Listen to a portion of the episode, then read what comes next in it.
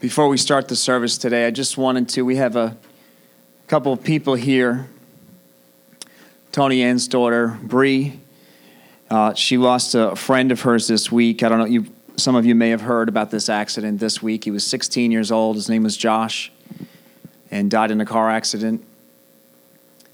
And uh, whenever a life is just taken so suddenly, it's just hard to bear. We just want to pray I want to pray for this family and just pray for their loss and pray for the direct family's loss. And we just thank you, Lord. We thank you, God, for your grace and your mercy and your love. We pray, Lord, that right now, in Jesus' name, that all who are mourning his loss, Lord, that all who are mourning, Lord, that you would comfort them, give them peace. I thank you, Lord, even at the worst moment, Lord, the loss of life, you are right next to us, and you are right next to this family and the families, Lord, that are mourning. Right now, in Jesus' name, I pray that, Lord, through this situation, you would show each and every person, Lord, at this pain, at this hurt, Lord, that you are there for them.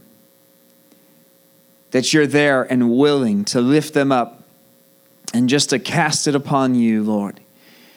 The emotional part, the mental part, that will be that will take some time, but to go and, and there will always be some loss in, in our natural. But I thank you, Lord, in the spirit, they can instantaneously be lifted up, Lord, and have joy, even in pain and even in hurt, Lord. Even in these moments, Lord, there is a joy that's found only in you. I pray, Lord, that you use it. Use this moment, Lord, for all the families, Lord, that will be attending this funeral. We pray, Lord, we just pray for your peace. We pray that you would be there, Lord. And I pray that you would show us, Lord, and show this generation, Lord. Show these 16 year olds, these high school kids, Lord, that will be at that funeral. Show them, Lord, that life is not guaranteed and that there's only hope in you. That eternity is a, a blink of an eye and away, and that you are standing right there with them, calling those names. That every single young person, Lord, every single old person, every single person that will attend, Lord, that funeral, Lord, as they see, Lord, in their pain and in their loss and in their hurts, as they see this young man, Lord, that they'd be reminded that we'll all close our eyes there will be a last day for all of us and to turn to you, and that there's only hope found in you. You are the only hope, Lord. I thank you. But we just pray, Lord, for your peace just to be at that funeral, for your peace to be in these families, Lord, and, and to do a supernatural work in their hearts, Lord. Give them strength, Lord, through this, this whole season, Lord. And we just thank you in Jesus' name because you're good, Lord. You are a good God. We don't understand in these moments, but you have not changed. Your nature is always good. And you will use, because you're good, Lord, you will use this situation for good. We pray in Jesus' name. Amen. Amen. We thank you, Lord. Just thank you, God. God is good, isn't He? He is good all the time so many things that we don't understand, but we just need to trust Him. I want to preach a little bit about that this week. We had been, I'd spent weeks and weeks just talking about having a different spirit and having the Spirit of God revealing. Last week I was talking about the Holy Spirit revealing. He wants to keep revealing. There's so much revelation in Him that only is found only in walking with Him. But it's in these moments, and, and I feel as, as a church, families here and the families that aren't, that the church, maybe it's the church worldwide, that you may have been battered, may have been feeling the stresses and worries, whatever it is, it comes in your mind, comes in your body, comes in your soul, comes in your spirit. But the battering comes weaknesses come, the things around your life come, but there is a hope that we found in Christ. And I just wanted to share a few scriptures with you. It says in 2 Corinthians chapter 1, 2 Corinthians chapter 1 verse 5. It says, and this is to you believers. This is for us believers. For the more we suffer for Christ, the more God will shower us with his comfort through Christ. It says, the more we suffer for Christ, the more God will shower us with his comfort through Christ. It doesn't say that we will not suffer, it just says that when we do, that Christ will be there. He will more than equal the suffering. Sufferings will come, stresses will come, worries will come, loss will come, but whatever level of loss or stress or worry or doubts or fears that come, Christ is there to comfort you, and He has more than you need. It says in verse 7 We are confident that as you share, this was Paul speaking to the church, this is all of us. He was speaking of himself in verse 5, and then he says, We're confident that as you share in our sufferings, you will also share in the comfort God gives. We think you ought to know, dear brothers and sisters, about the trouble we went through in the province of Asia. We were crushed and overwhelmed beyond our ability to endure. Sometimes you're crushed beyond your ability. Paul didn't say that God stopped this from happening. He said that this was the reality that we were in. We were crushed. Paul had given his life to God, he was serving God. In fact, 100% devoted to God, no distractions, nothing except serving God. And yet, he said that we were overwhelmed beyond our ability to endure, and we thought we would never live through it. Verse 9 In fact, we expected to die.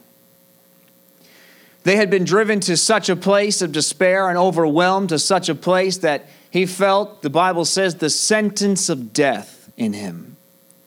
Been driven to the place, he had been so overwhelmed that he felt death inside of him. But he found something which I want to preach about today, and it's what we need as believers. We need to get what he spoke of right here. But as a result, I want you to sing this, say this out loud. Don't sing it out loud. Let's just say it out loud. You'll see why in a moment why I said sing. I'm getting ahead of myself. But as a result, let's see, read this together. We, let's say, must stop relying on ourselves. As a result, so what did he say? He said, the sufferings came, an overwhelming time came, persecutions, tribulations, etc. Things came that pushed us to the point where we thought it, we had been pushed to such an extent that we didn't even think we were going to live through this moment.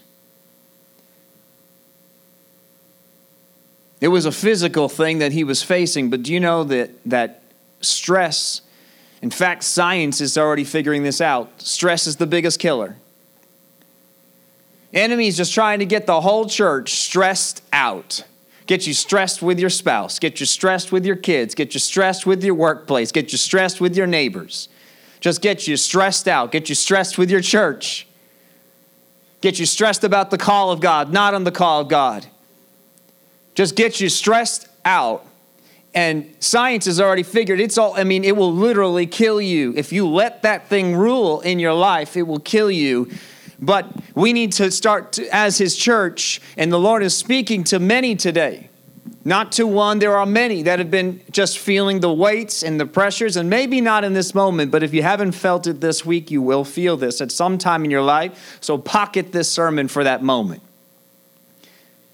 As a result, as a result, so God because he's good, because everything, all things work together for the good of those who love him and are called according to his purpose. That means that even the worst situations, the ones that literally look like they're going to kill you, God's working something.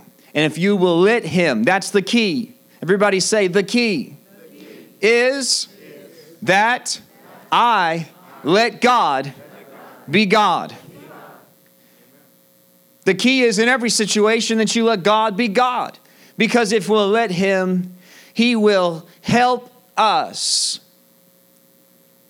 Christ will be there. It's not because He's going to show up. We say those things like, God, we need you to show up. It's that He was already there. We just showed up. We showed up in the place where He dwells. You know that God dwells in a different place than you.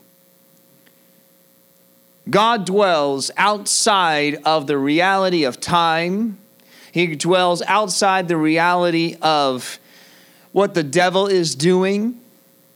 I don't understand it all, and we're not going to talk about it today. Why time is what it is, and why things come and go, and, and hard things in this world, and we won't, as I've said before. On this side, we will. Our eyes will be open on the other side, and we'll have an understanding of what is going on in this world, but God has a plan. That's what we need to know that no matter what it looks like, even when death is knocking at your door, even when the sentence of death is in yourself, it says, it, if you let it, it drove us, it caused us to stop relying on ourselves, and we learned to rely only on God who happens to raise the dead that even if death had come, he was so confident in his God, then so be it, because my God is a death raiser. My God has bypassed death itself, sin and death. The curse of sin and death was crushed on the cross. And he said, verse 10 And he did rescue us and He did rescue us. I want you to know this today. We stopped relying on ourselves because we had no choice. Come on, I want you to raise your hand. Say, sometimes I have no choice. God allows it because it drives you if you let Him. Two things are going to happen. You ready, Christian?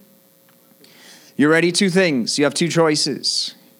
You either let God work out the situation or you quit. That's it. There's only two choices. You just give up or you let God be God in that situation because we need to understand this that He did rescue us from mortal danger. And look at, I love the way it says it. He actually says a promise. He says past, present, and future. He did rescue us and he will rescue us again. He did rescue us. And not only that, I want you to know that He rescued me many times, many times, not once, but many times, and He will rescue us again. When we get into fear and doubt, you know why there's such sins towards God? Not to condemn you, I'm not putting you in the condemnation. But the reason that it's so opposing to God is because it's telling God that I don't trust you. When we doubt him, it's he's what he wants to remind us of is haven't I rescued you before? The answer is yes for all of us in here. We've been rescued many times. Many times he's rescued you from death itself mentally, physically, and spiritually. Sometimes your mind was being targeted. The enemy was coming for that thing to kill that thing. May not be your physical body, but he was after your mind just to kill you. And God rescued you and he will rescue you again. You need to know that that we have placed our confidence in him and he will continue to rescue us.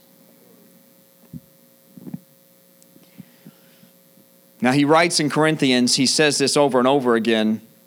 He says in verse 12, we can say with confidence and a clear conscience, we have lived a God given holiness and sincerity in all our dealings, and we have depended on God's grace, not our own human wisdom.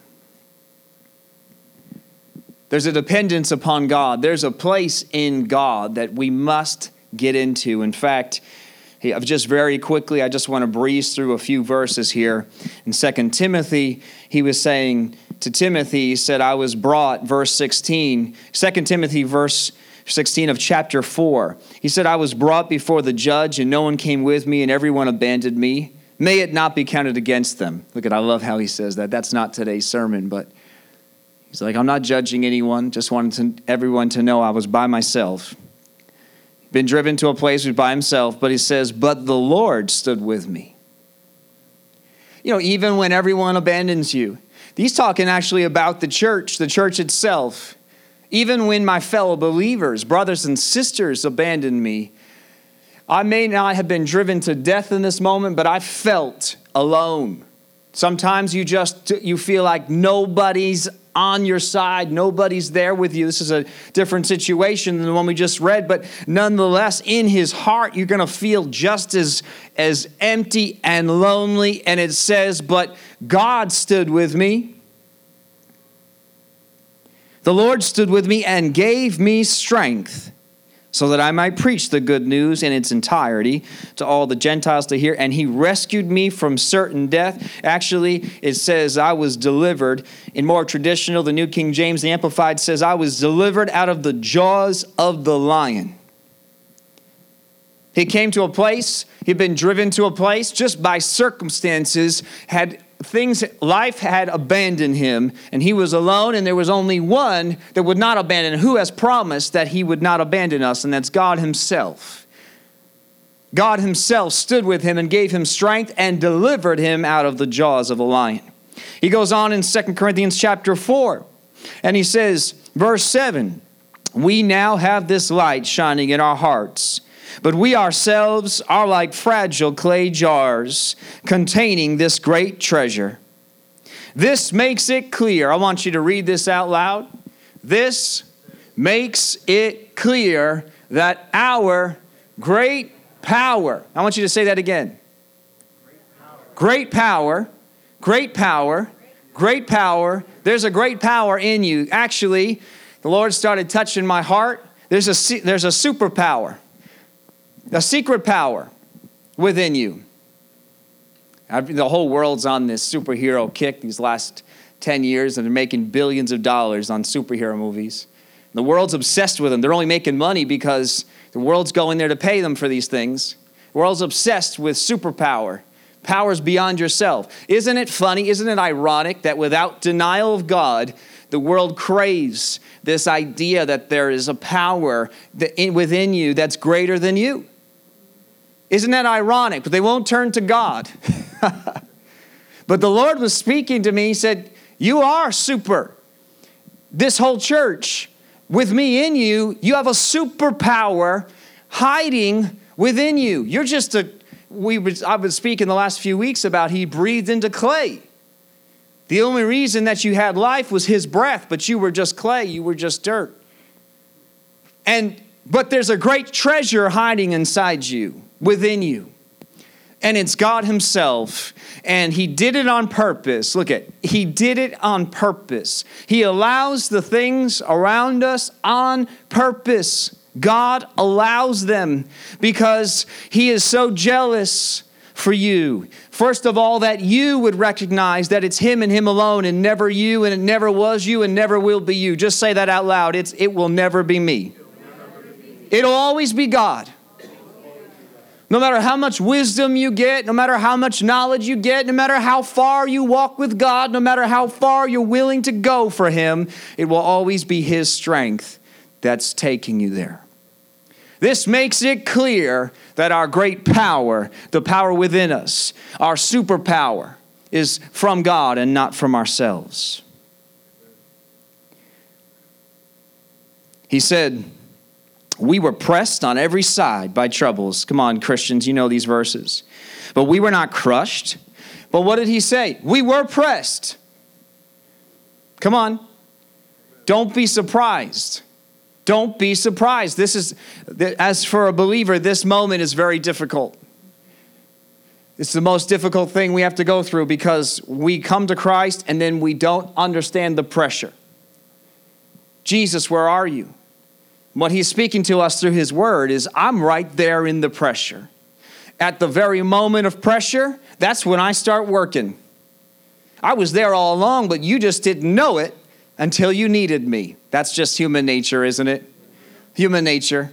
Who goes into your savings account right? The one that's put away for the moment of need before need, unless you're foolish. That's there for need. So it was there all along, but you accessed it when you felt need. So God allows moments of need so that we access Him and stop relying on ourselves. And He said, We were crushed. Come on, I want you to say this out loud. We were pressed. I'm sorry, we were not crushed. We were pressed, but we were not crushed. We were perplexed. Sometimes, I mean, we didn't, I had, Paul's like, I had no idea. Well, I, God, I don't know what's going on in this moment. Who's been there? Who's not understood why God's allowing what's happening in your life? Who has not understood that moment? He said, but, but not driven to despair God didn't forsake us.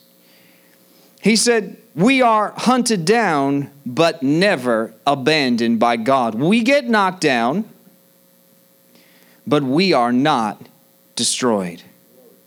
Through suffering, our bodies continue to share in the death of Jesus, so that, come on, why does he allow it? So that, because through the death, you know, I've said this in the past couple years at some point. I know I've said it before.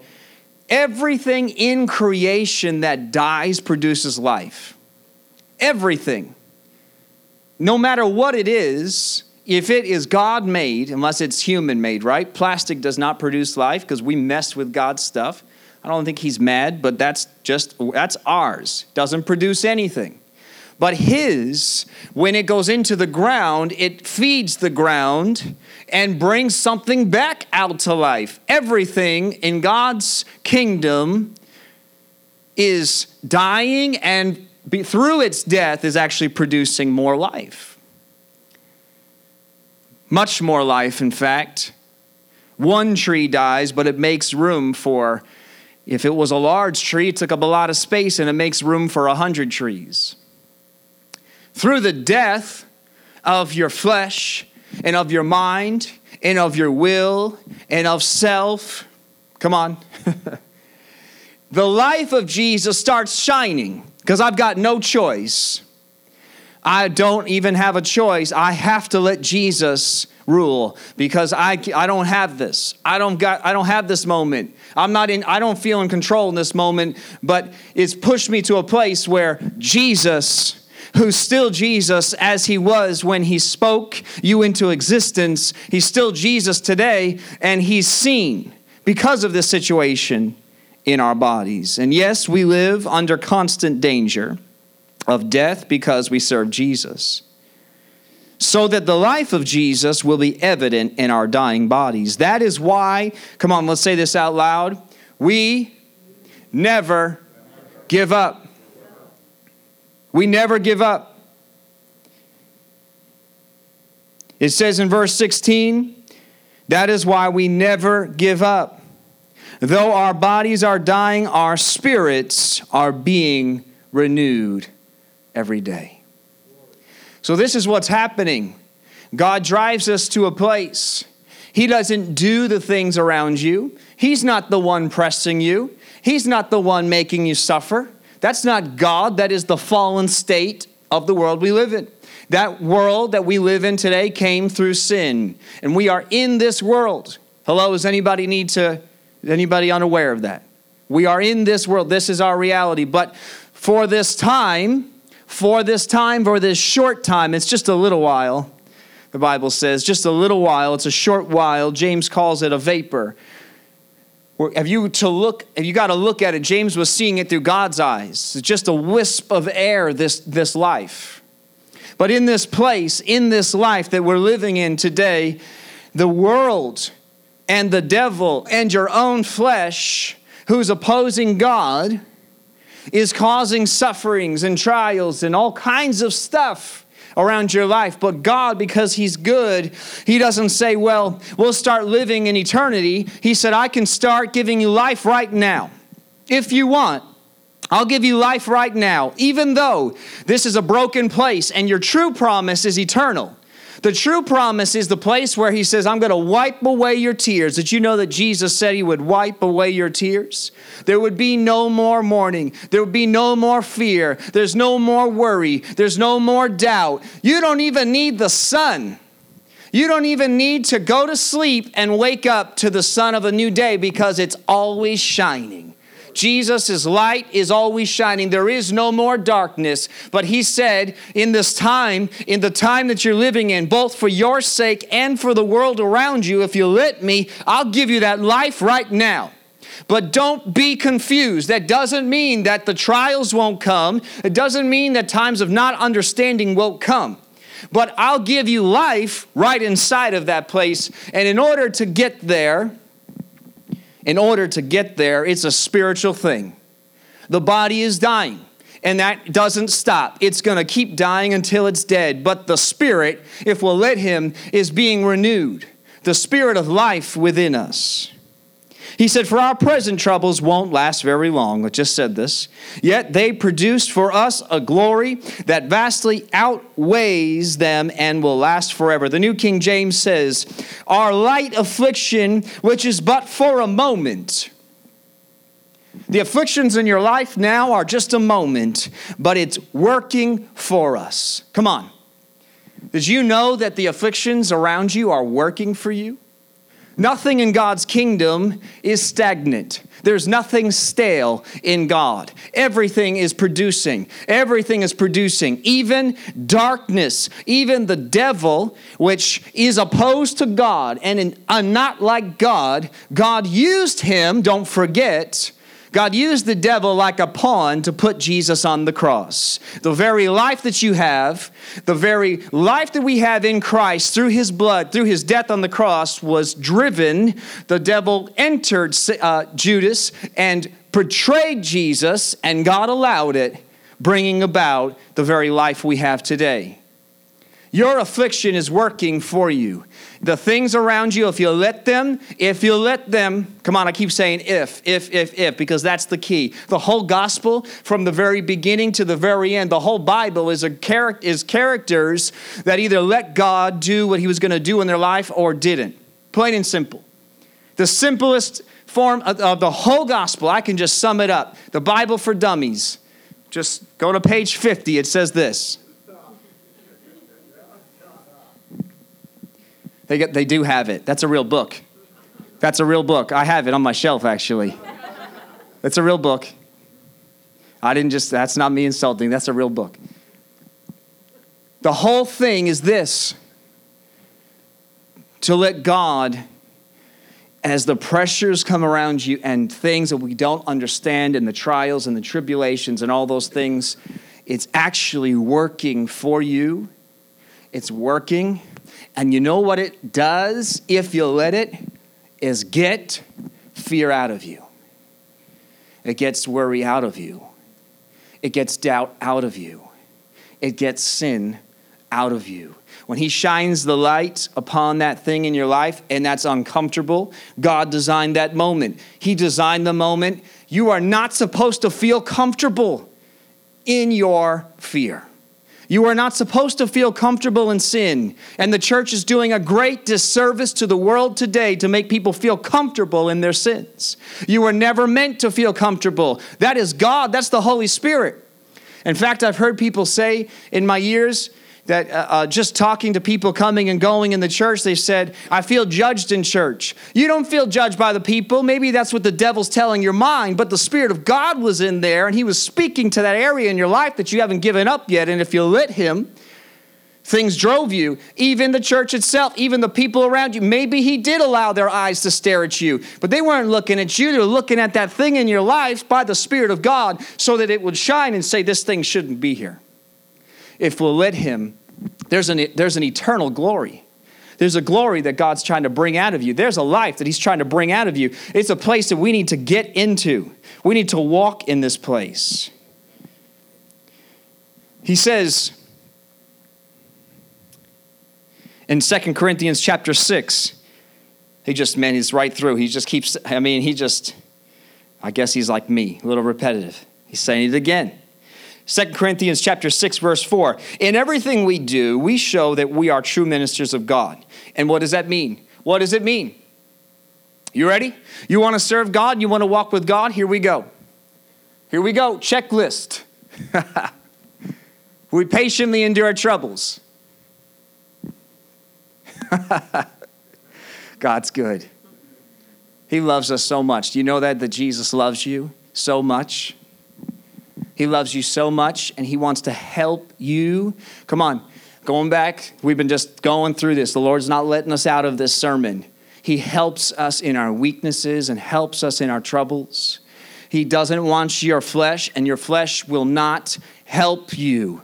But He, if you let Him, will build up that spirit man inside you and create a strength in you, create life in you that just bypasses the situations around you. They will still come because it said, We patiently endure troubles. Troubles and hardships and calamities of every kind are going to be around you, but we endure. Well, I found a way, he said. I found a way to endure. Verse 5 We have been beaten been put in prison. Remember, this is the checklist for true minister, true ministers, right? Just like American ministers today, right? Including myself. Come on, I can't judge without putting myself in that category. We have such a good life here in America. We have such a good life. We haven't had to face these things. Much of the world does. The Middle East is facing it just like this. This the true ministers in the Middle East are facing this, and, and this nation may face this. If not this way, though, that this will come mentally, this will come around you in other ways in this nation. He'll come to put you in this field. The enemy will put you in this place, and there's still you still need endurance. We have been beaten, been put in prison, faced angry mobs, worked to exhaustion. Wait a second, you mean a true minister is, is allowed to work to exhaustion? I thought that I came to get peace and rest. Come to me, I'll give you rest. He said, Yeah, I'll give you rest, but your body is going to be exhausted. Your body may be exhausted, but somehow your spirit man is still at peace. Come on. Devil's been lying to you long enough. Come on. The devil's been lying to your mind long enough. He's been lying to you. The word is clear. He said, We've endured sleepless nights. There you go. You asked me beforehand.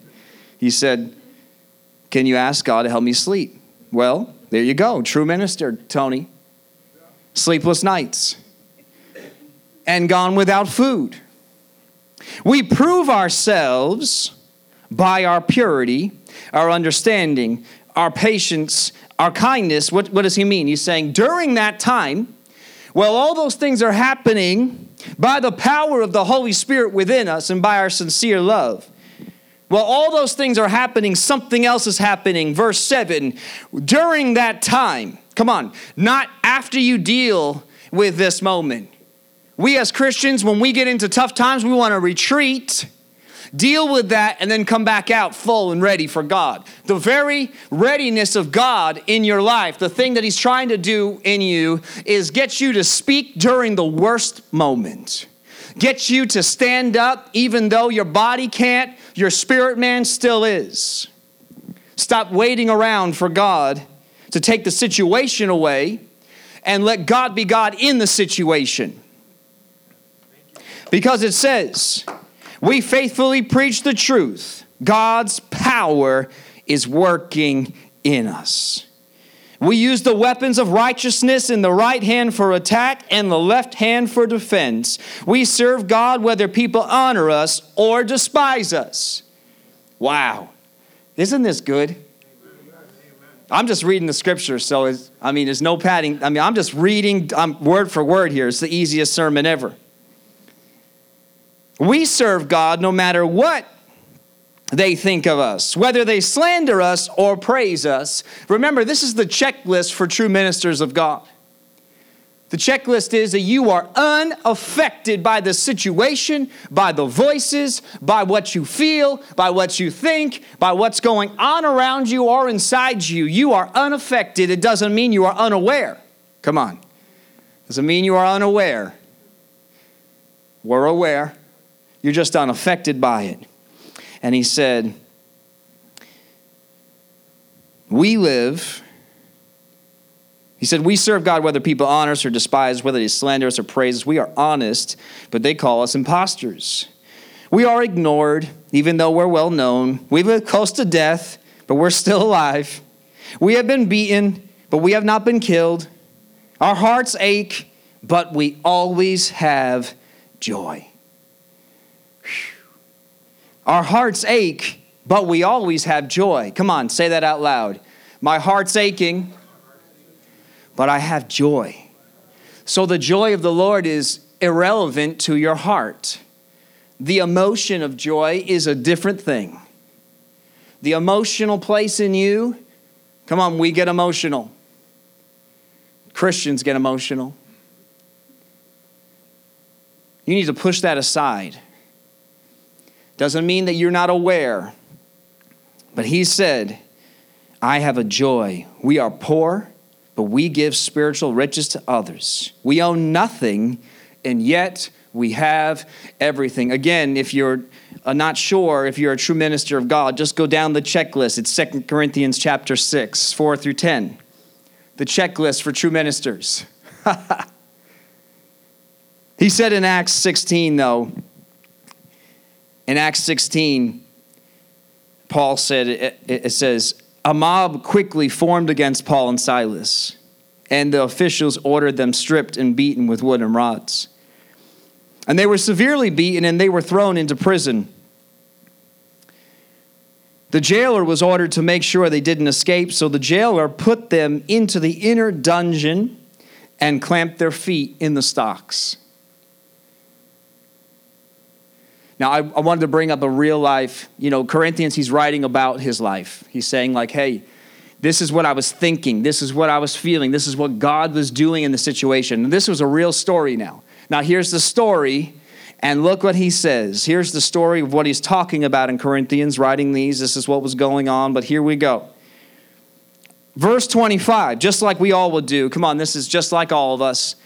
I know I'm not preaching to anybody. This is all, you know, this is what we all do. In the worst moments, remember when you were put in prison, put in the dungeon, you were beaten first. First you were rejected. Then you were beaten for Christ, and then you were then they said, you know, we don't want to make sure you don't escape because sometimes God just frees these guys, so put some extra clamps on you. And you were just bound for Christ. Remember that? Remember that?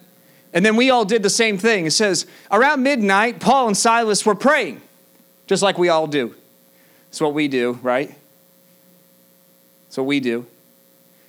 Why is it so quiet in here? Paul and Silas were praying and singing. That's why I said singing before by accident. Let's sing it to the Lord. I was already, the Spirit's already speaking. That's where we're going. Paul and Silas were praying and singing hymns to God. What? Let me just one more time. A mob quickly formed against Paul and Silas, and the city's officials them stripped and beaten with wooden rods. Okay. They were severely beaten and they were thrown into prison, probably literally thrown. Okay. The jailer was ordered to make sure they didn't escape, so they put them into the inner dungeon, so and clamped their feet in the stocks. Around midnight, Paul and Silas were singing hymns to God. Why? And I, I had to go through Corinthians because Corinthians is telling you what was going on inside of them. This is what he found. He found a place. It's the Psalm 91 secret place. He found a place that is outside of the realities of time. It's outside of your mind. It's outside of your flesh. It's outside of this world. There is a place. You know, there was a, the temple was a physical temple. I'm wrapping up. The fi- temple was a physical building, right? It was a physical building, and there was a place deep inside that no one was allowed to go. There was a place where God's presence dwelled in the center of that temple, and it was so holy that even the priest himself, who was a allowed. There was one priest allowed, and even if he had sin in his life, there was a rope tied around his ankle so that if he dropped dead from sin, they could drag his body out. That's the place, the secret, hidden place in God. And the Bible says that the veil to that place was torn apart. Jesus Christ purchased, He purchased your entrance into the most holy of holies, into the depths of God, into the presence of God. A place, though, where sin cannot live, a place where no flesh is allowed to go, but by the grace of God, by the blood of Jesus, He allows you in there anyway because when God's looking at you, He doesn't see your sin, He doesn't see your faults, He sees you through the blood of Jesus, sees you pure and sees you clean. But but even though you're allowed to go in there, most Christians don't. Most Christians don't ever get into this place. You know, there was multiple layers. There was a place you could have sin in your life. You just brought your offering, you left it there. God, thank you, forgive me. And that was it, and you left. Then there were those that worked around the place. There were those in God that got closer and closer. And finally, there was this hidden secret place. And few Few in the world, few in history ever walked in this place. Paul obviously walked in this place. Because even when the situation around him could have driven him to the place where most of us don't pray, most of us aren't singing hymns. Most of us, I'm, I'm saying most of us, I'm including myself, that's the moment where you start. Maybe you have cursed God in that moment. Maybe you said, God, where are you? Maybe you thought God abandoned you. Instead of getting on our face and crying out for Him, calling to Him, we start pointing our finger and we start accusing Him. There was a place, Paul didn't say, his song wasn't this. You ready? Oh, Jesus, why are my legs so bloody?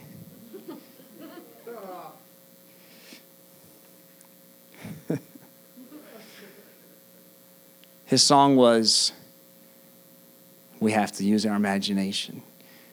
But something like, God, you're still God. I love you anyway. It's my joy to serve you. And if this is what it's going to take for the kingdom to just keep moving forward, if this is what it's going to take, if my body has to be poured out so that your glory is seen, so that people see that when I still speak and I'm still singing and there's still joy in me, that they have to wonder, how is it possible? The world is stressed out enough.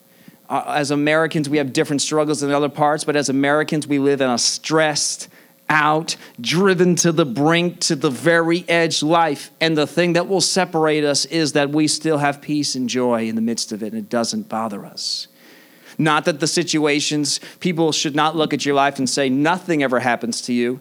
That means probably the devil's working on your life.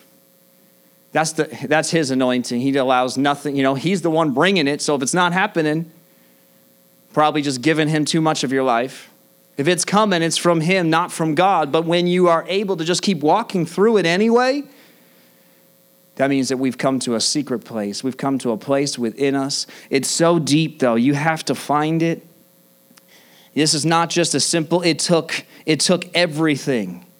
You had to lay everything before God. You have to abandon everything. You cannot carry any of you in there. You have to. And that's why I read all those scriptures. He was saying that God, because of his grace and his mercy, God loves me so much, Paul said, that he actually allowed me to suffer because he wanted me in his presence. He wanted me to have a joy that's beyond this world and beyond myself. So he actually allowed a situation or situations, plural, around me so that I had to strip off the things that don't hang with God's presence. I had no choice but to leave me and my will and my sin behind so that I was pure and clean and holy. And not by my choice. My only choice was just to keep surrendering and saying yes. And it drove me into a place, into a secret place, place of God's presence. Because it says in Psalm 32, verse 6, it says, and this is, you guys can all stand. It says, Psalms 32 6 says, Let the godly pray while there's still time, that they may not drown in the floodwaters of judgment. Verse 7 For you are my hiding place. Bring that up in the, in the New King James. It says, It says, You are my secret place. You are my hiding place. You are my secret place. This uh, I'm sorry, it is hiding place here, but this word right here is the same exact word as Psalm 91. It is a covering, it's a secret place, it's a hiding place, and it says, You protect me from trouble. And look what it says. This must be what Paul found. You shall surround me with songs of deliverance. He found a place he had decided instead of worry, I'm going to pray. It doesn't look good. You're right. Don't think that that's doubt. That's not anti faith to state the obvious. My world is crashing around me. In fact, this is the worst day, worst week of my life. Just say it. You're not lacking faith, but then you put on a big but, a capital but, God is still God, and that's where your faith rises. It starts cutting through. You found faith down in the secret place. It's come against my body, it's come against my mind, it's come against my spirit, it's come against my family, it's come from every other angle, Lord. But I'm crying out to you, and a song of deliverance out from within that secret place is coming from my lips. God, we raise our, let's just raise our hands to Him. Lord, we surrender all to you. Lord, we thank you that you're good to us. Your goodness, though, is not defined by the natural. It cannot be defined by our mind. It cannot be defined by this world, Lord. The goodness that you have called for us, it's an eternal place. It's a secret, it's a hidden goodness, Lord. It's one that's found as we seek you. We thank you, God. We thank you, Lord, that you're drawing us in. You're always working. You're always doing. It's not, it actually is obvious. We're just, we got the blinders on. It's only hidden because the veils just keep coming off and we can see what God's been doing blatantly, actually. We thank you, God, that you just keep pulling the blinders off and just keep revealing to us, Lord. Keep showing us that even in our trials and even in our worries and even in, Lord, prison cells. We thank you, God, that a prayer and a joy supernaturally will come out of our lips and give you praise and set us free. In Jesus' name, amen.